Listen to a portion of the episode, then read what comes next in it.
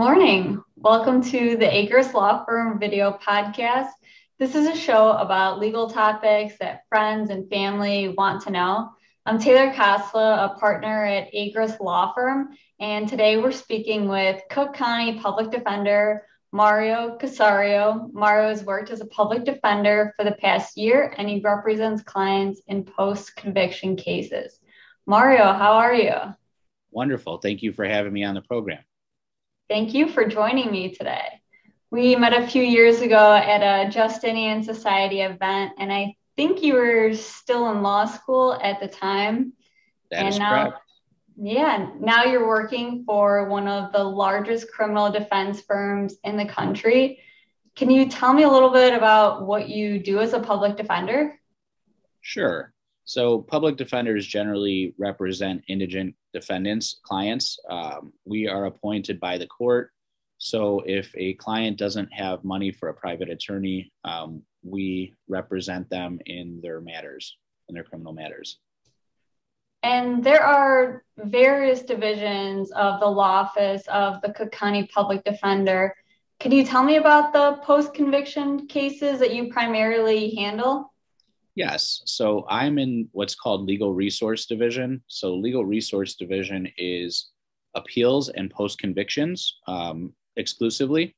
And so I'm in the post conviction unit of Legal Resource Division. So, my clients have already been convicted, and I get their cases generally after they filed a pro se petition and the court believed that there was some type of merit or that the defendant could um, use uh, help to amend the petition. So I get appointed by the court. And do you have any sort of specialization, or is there a particular type of case that you mostly handle? So, um, the nature of these cases is generally going to be a pretty serious offense because the fact that they've already been convicted and they are trying to look for a legal remedy um, or some type of mitigation in the amount of years that they were sentenced. So um, most of my cases are uh, attempt murders and rapes. Okay. And you have an extremely compelling story about how you came to be a public defender. Just five years ago, you were in prison for being wrongly convicted of murder. Can you tell me about how your experience paved the path for you to be where you are today? Yeah, I have an extremely uh, unique vantage point of the criminal um, system, the criminal defense system. Um, our justice system has definitely um, some flaws in it. And um, what I basically am going to specialize in my career is post convictions and then hopefully at some point civil rights um, when you have a successful petitioner and a petition is granted. So people get wrongfully convicted for a variety of things. Um, usually it'll be like a false identification or uh, potentially there a DNA case. Um, there is a, uh, a wide wide array of uh, items that people get wrongfully convicted for. And what I'm trying to do is um, provide justice for those that um, that need it. You knew the moment that you were released that you were going to dedicate your life to fixing the justice system that wrongfully put you behind bars. And the way to do that was by being an attorney. I think I read somewhere that within 90 days of being released from prison, you took the LSAT. Is that true? It is. So I was released on September 25th, 2015, and I took the December LSAT. So while I was in prison, I, I um, was basically at the law library as often as I possibly could be. And I had a, a very good dialogue with my uh, defense attorney, which is Kathleen Zellner. And um, based on our interactions early on, she said, You should probably go to law school when you get out of this because I think you would be a great attorney.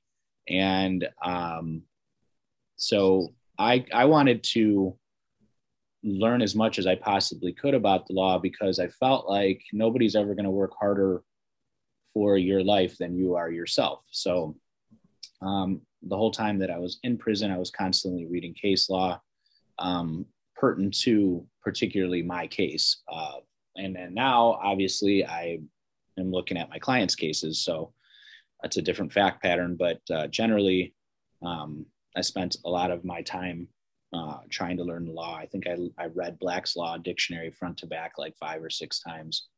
Um, wow. Because when you're in prison at a maximum security 23 hour a day, uh, you're in your cell. So um, reading is a gateway to take you out of your cell. And um, I did as be- best as I could to read as much as I could. That's truly amazing. And after everything you went through, now you're a public defender doing exactly what you set out to do. What does a typical workday look like for you?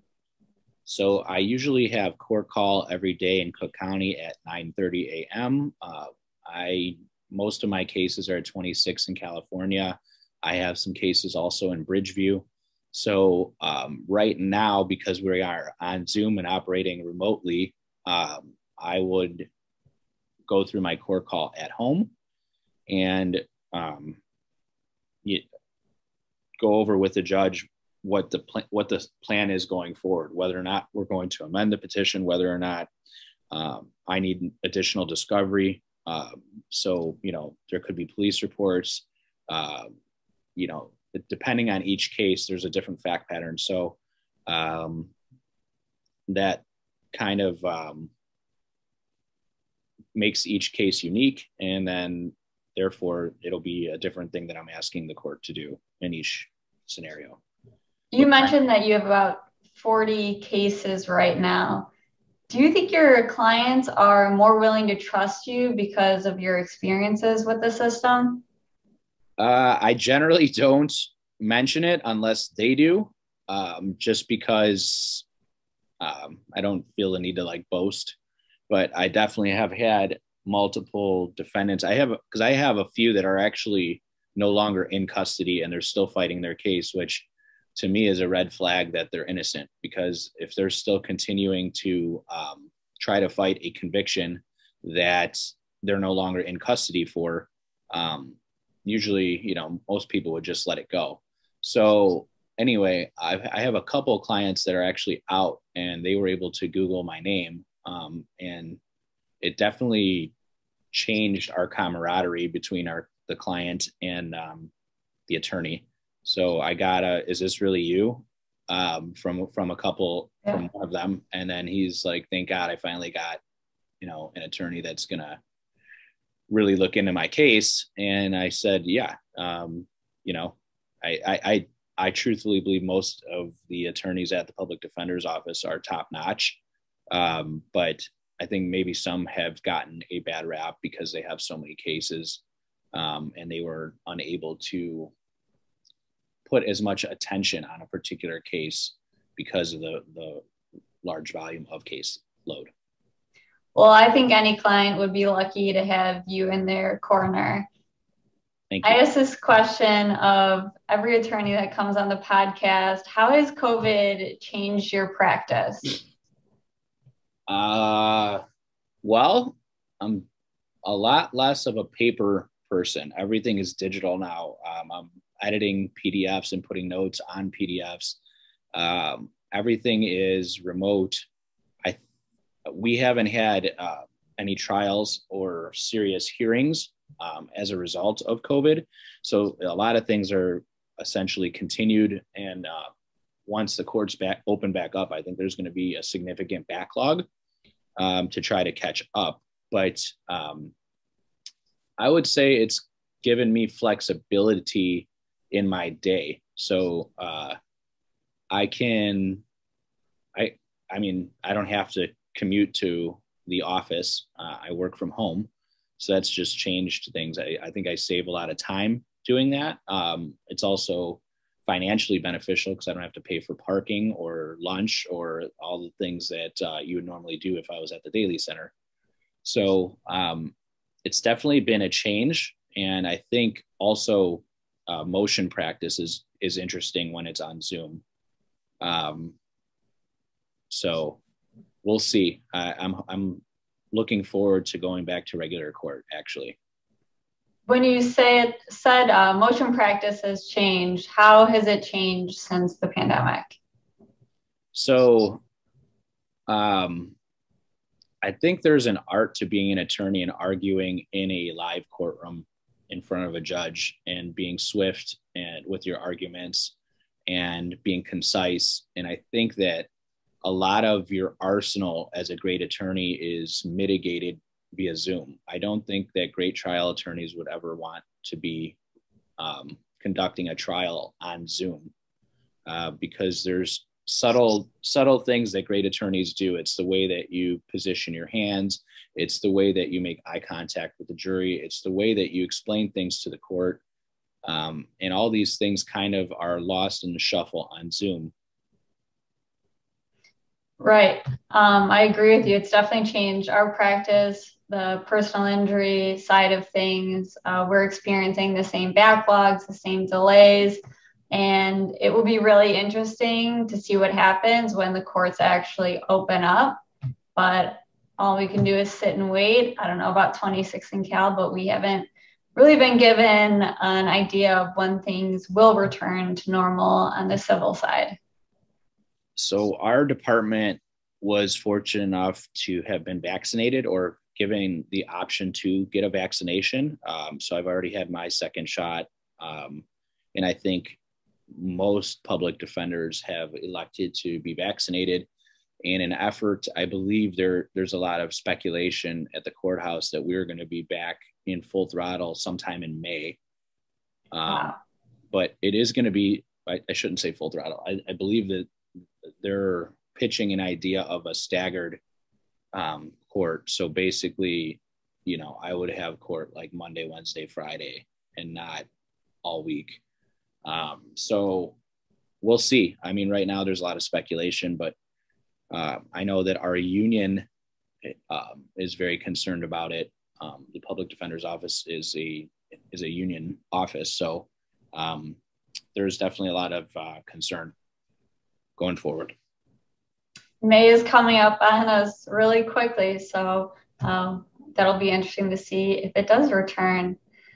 All right, uh, let's do some rapid fire questions. Mario, what is your favorite food? Pizza. What kind of pizza? Uh, stuffed Giordano's. Ooh, that's that's a good choice. Are you a cheese guy or do you like toppings? I yeah, I mean throw some meat on there, but yeah, cheese is. I mean, it's just an awesome pizza. It is.